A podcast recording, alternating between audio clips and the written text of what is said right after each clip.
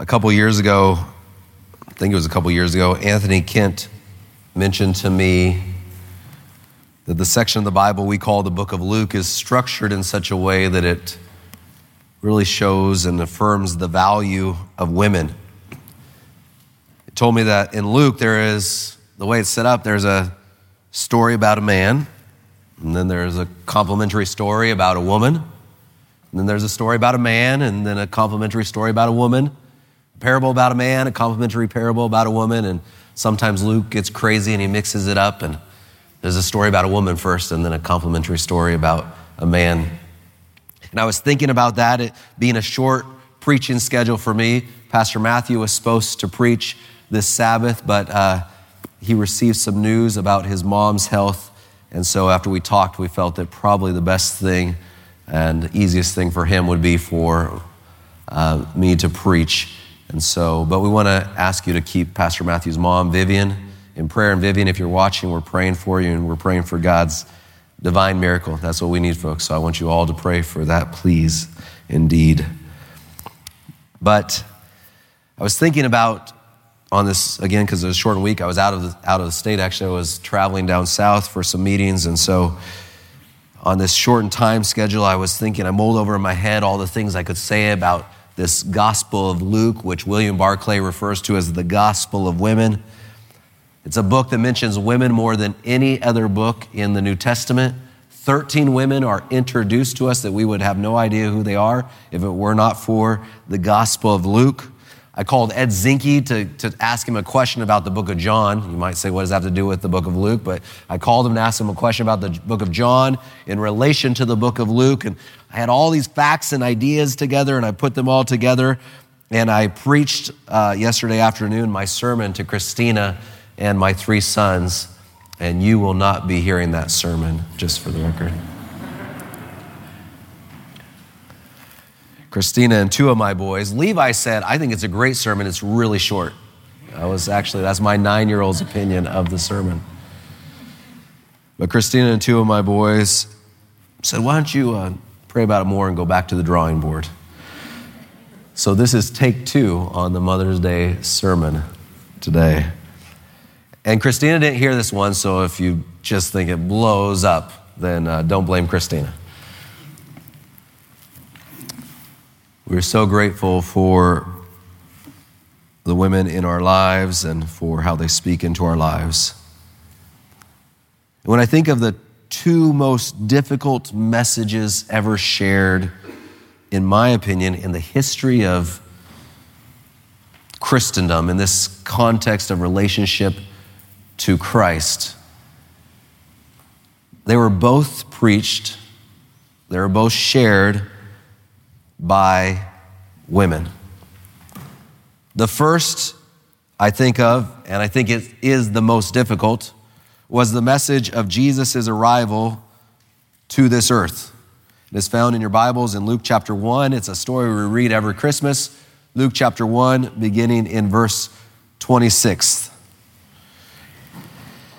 In the sixth month of Elizabeth's pregnancy, God sent the angel Gabriel to Nazareth, a town in Galilee, to a virgin pledged to be married to a man named Joseph, a descendant of David.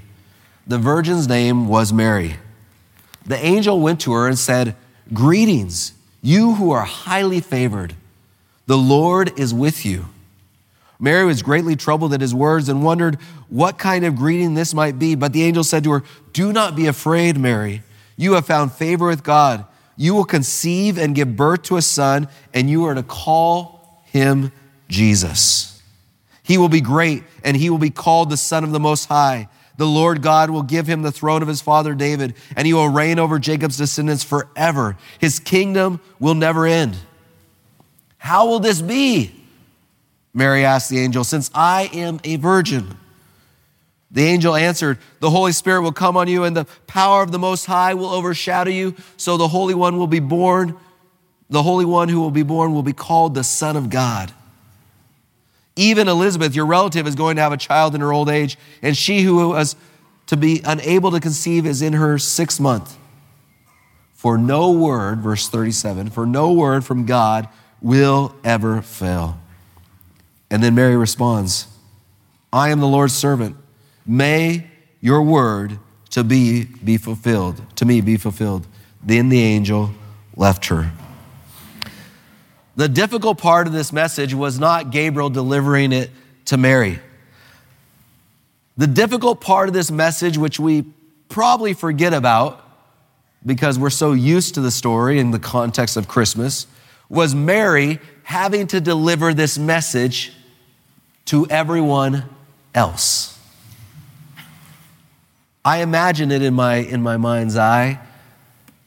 Mary going, Mom, Dad, I'm pregnant. And, and I picture this scene like this. Mom begins to start, begins to cry. Dad starts to scream, I'm going to kill Joseph. And no, Mary says, No, no, no, no, it, it, it wasn't Joseph. And now mom just starts to wail, What? What a, the daughter I've raised. And dad is turning multiple colors of red, shades of red. Who is it? And then she says, Well, it is God. Listen, young lady, do not blame God for your sin. do not blame God for your sin. Well, well, the angel told me to blame him.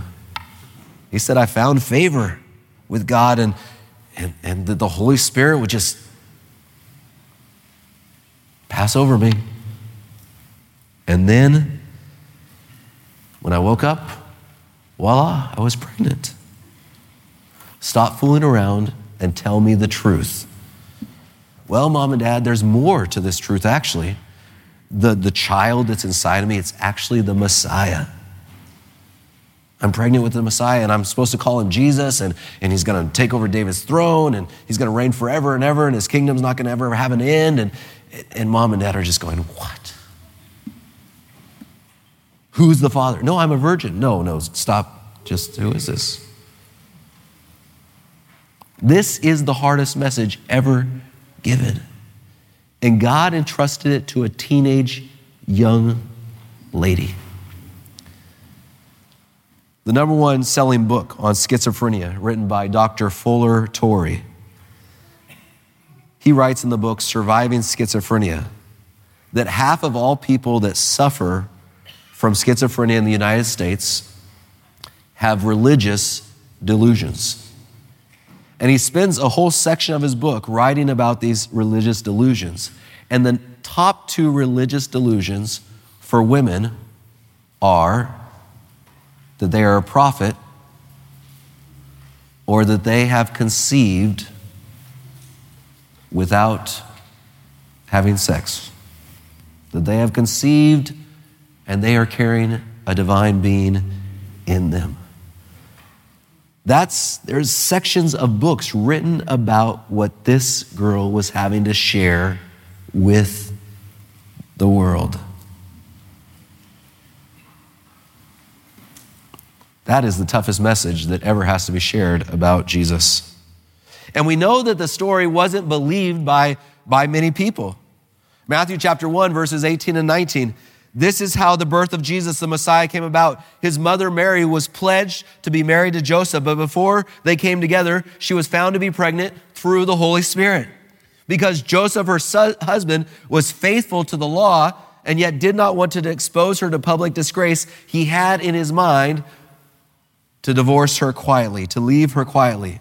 And then an angel comes to the Lord and helps him to believe in this once ever, only one time ever, never heard of it again miracle. But we know from this story that, that word had gotten to Joseph. She's pregnant. And guess what? She's saying that it's the Holy Spirit and that it's a Messiah. And Joseph's like, you know what? I knew she was a little young. We'll just separate quietly from her. Mary was the first one, as that maybe overplayed Mark Lowry song is, was the first one to carry the gospel. The good news that the king was to be born. But it wasn't a good news, probably, to many in her town. It wasn't a good news, maybe, to her small Jewish family. Her pregnancy would have been embarrassment, a shame. What she was claiming would have brought even further shame. It would have shown some sort of mental imbalance. But Mary preached this message in a visual way and with her words for the next nine months and then for the rest of her life.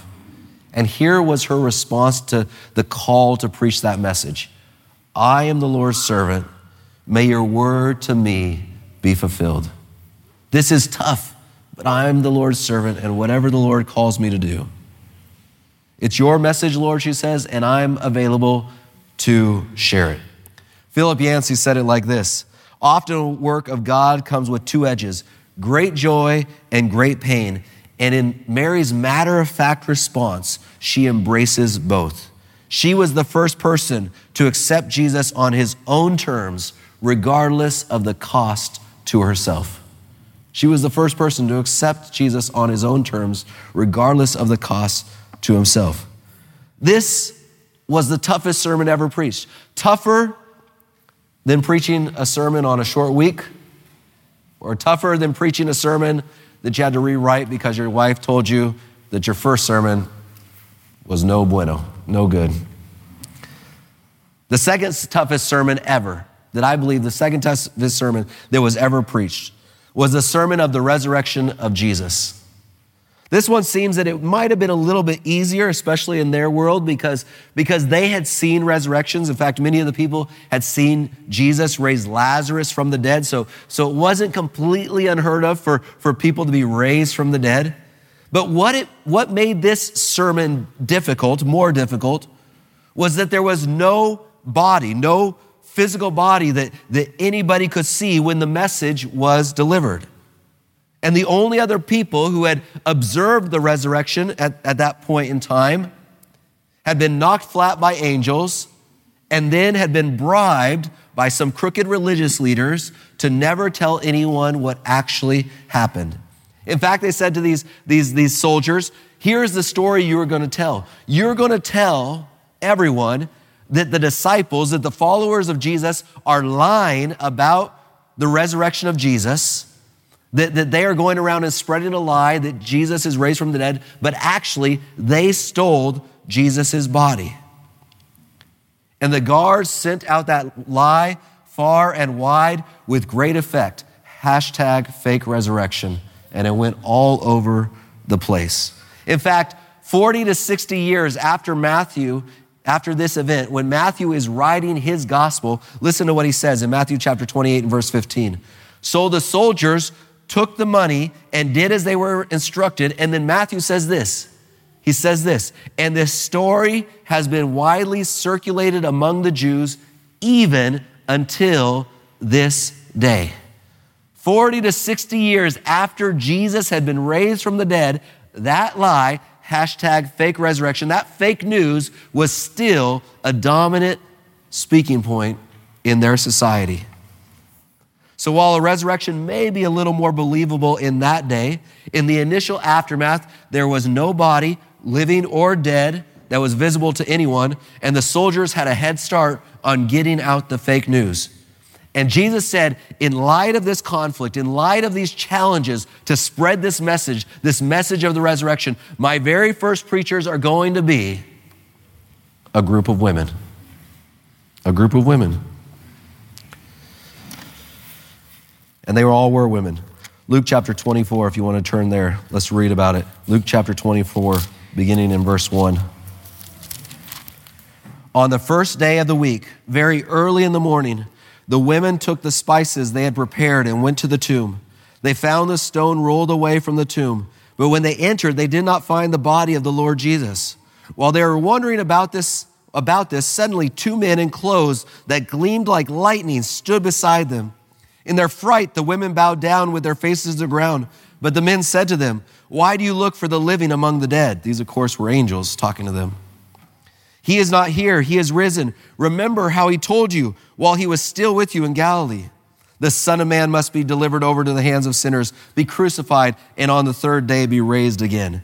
Then they remembered his words.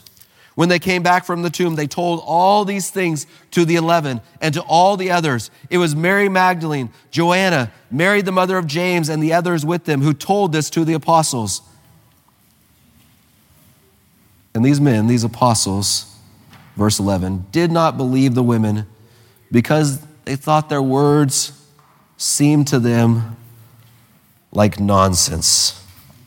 Like nonsense. I love this line from a little book called Early Writings, written by Ellen White, another preacher in her own right. And she says this While the holy women were carrying the report that Jesus had risen, the Roman guard were circulating the lie. These powerful men, empowered by other powerful men, were circulating a lie. But women, empowered by God, are more powerful than men empowered by fellow men.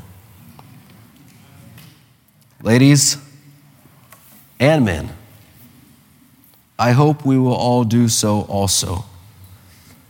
But I want us to think about that particular challenge of God's call to be voices for Him, to carry that message for Him. The two most difficult messages ever related to Christianity one, I'm a virgin and I'm impregnated through divinity, and I'm having the Messiah, I'm carrying the Messiah in me, and He will come into this world. Imagine how difficult that message would be. And yet, God empowered a woman to share that with the world. The second most difficult message in the face of opposition of all these men in the religious society Jesus is alive. He's risen from the dead. We ki- they killed him, but now he is alive and well. And, and God said, Who's going to be the first to carry this message to the world? This group of women. I'm going to take it to that. These are not just two of the most difficult messages, folks, but these are two, the two pillar foundations in many ways that set Christianity apart from every other religion. Without the, the, the virgin birth, there is not a Messiah. There is not the Messiah. And without the resurrection, then there is no hope for us. Paul says, in fact, that without the resurrection, that the cross is pointless. So the birth of Jesus to a virgin and the resurrection of Jesus are the two most foundational messages in all of Christianity. And Jesus said, or God said, Who should we deliver these through? Let's deliver them through women. That's powerful. That's powerful. And so, ladies, today, I want to challenge you, whether you're in this room or you're watching, to use your voices for Jesus to tell people about Jesus. Let let the message of Jesus be spoken in your homes. Let the, the message of Jesus be spoken in your neighborhoods. Let the message of Jesus be, be spoken in your workplace. When, when others are complaining, bring up Jesus. When, when others are feeling down and struggling, bring up Jesus. When others are, are gossiping in a circle, bring up Jesus in that circle. When others are lonely, bring up Jesus. And at times, this is going to be uncomfortable. At times, this might be a little bit awkward, but I would challenge you to say that it is not any more awkward than a teenage girl having to deliver to the world this one miracle that has happened at no other time. Jesus is being born out of me. That is the most miraculous sermon ever preached or the miracle of the women who, or the miracle of the resurrection of Jesus and the women who had to deliver that to the world. I have seen it over the course of my life that there is a unique gift, and all of us men should recognize this a unique intuition, a unique way of communicating that women possess to carry a message.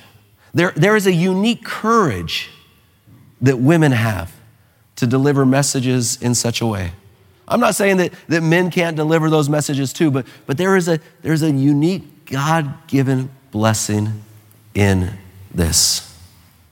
You've probably experienced it in your life. I've experienced it in my life. I've talked about it before how a group of women at my local church were praying for our school. And in particular, they were praying for the troubled individuals at our school. And there was my name, Chad Stewart. And they were praying, God, save this boy or keep him away from our daughters.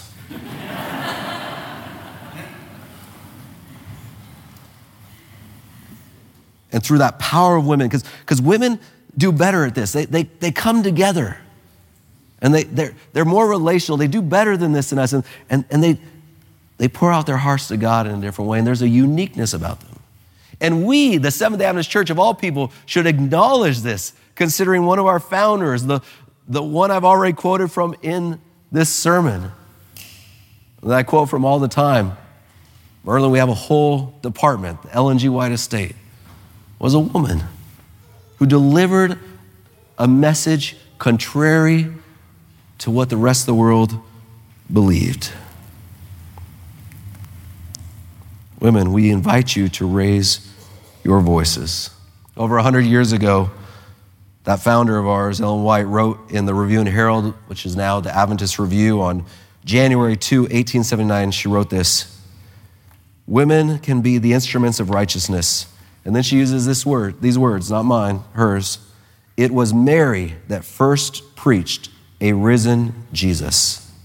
If there were 20, and then she continues, if there were 20 women where now there is one who would make this holy mission their cherished work, we should see many more converted to the truth. The refining, the softening influence of Christian women is needed in the great work of preaching the truth in these days. It's for all of us, male and female, created in the image of God. Mothers and women have set examples throughout the generations. But I ask the ladies in this room and I ask the ladies online to, to set an example for us. Hear the appeal of Jesus who says to you, I need you to use your voice in a way that only you can to share the love of Jesus with this world. I would ask you to be examples for us and, and all of us, men and women, that we would be as bold as Mary, as bold as the women at the resurrection. And by the power of the Holy Spirit, working through our voices, male and female, equally, that many will accept the truth of Jesus Christ and his soon return. Ladies and mothers, I thank you for examples. I thank you for your prayers. And I would encourage you to continue to be courageous and use your voices that many more will be converted for the honor and the glory of Jesus Christ. And let no one, male or female, tell you that you are not qualified because God calls you and God has given you the voice. And that is all that matters. Let us pray. Jesus, we thank you so much for your ministry in this church through women. We thank you so much for the ministry in many of our lives, not just through our mothers, but through the women of the church, the women of the school that have blessed us. We thank you that, Lord, though at times in history there has been opposition to women using their voices for you. I thank you, Lord, that you've never worried about culture or opposition. That you show us and you remind us through this message in the book of Luke that even when there's a tough message to be given, Sometimes the best deliverer is a woman.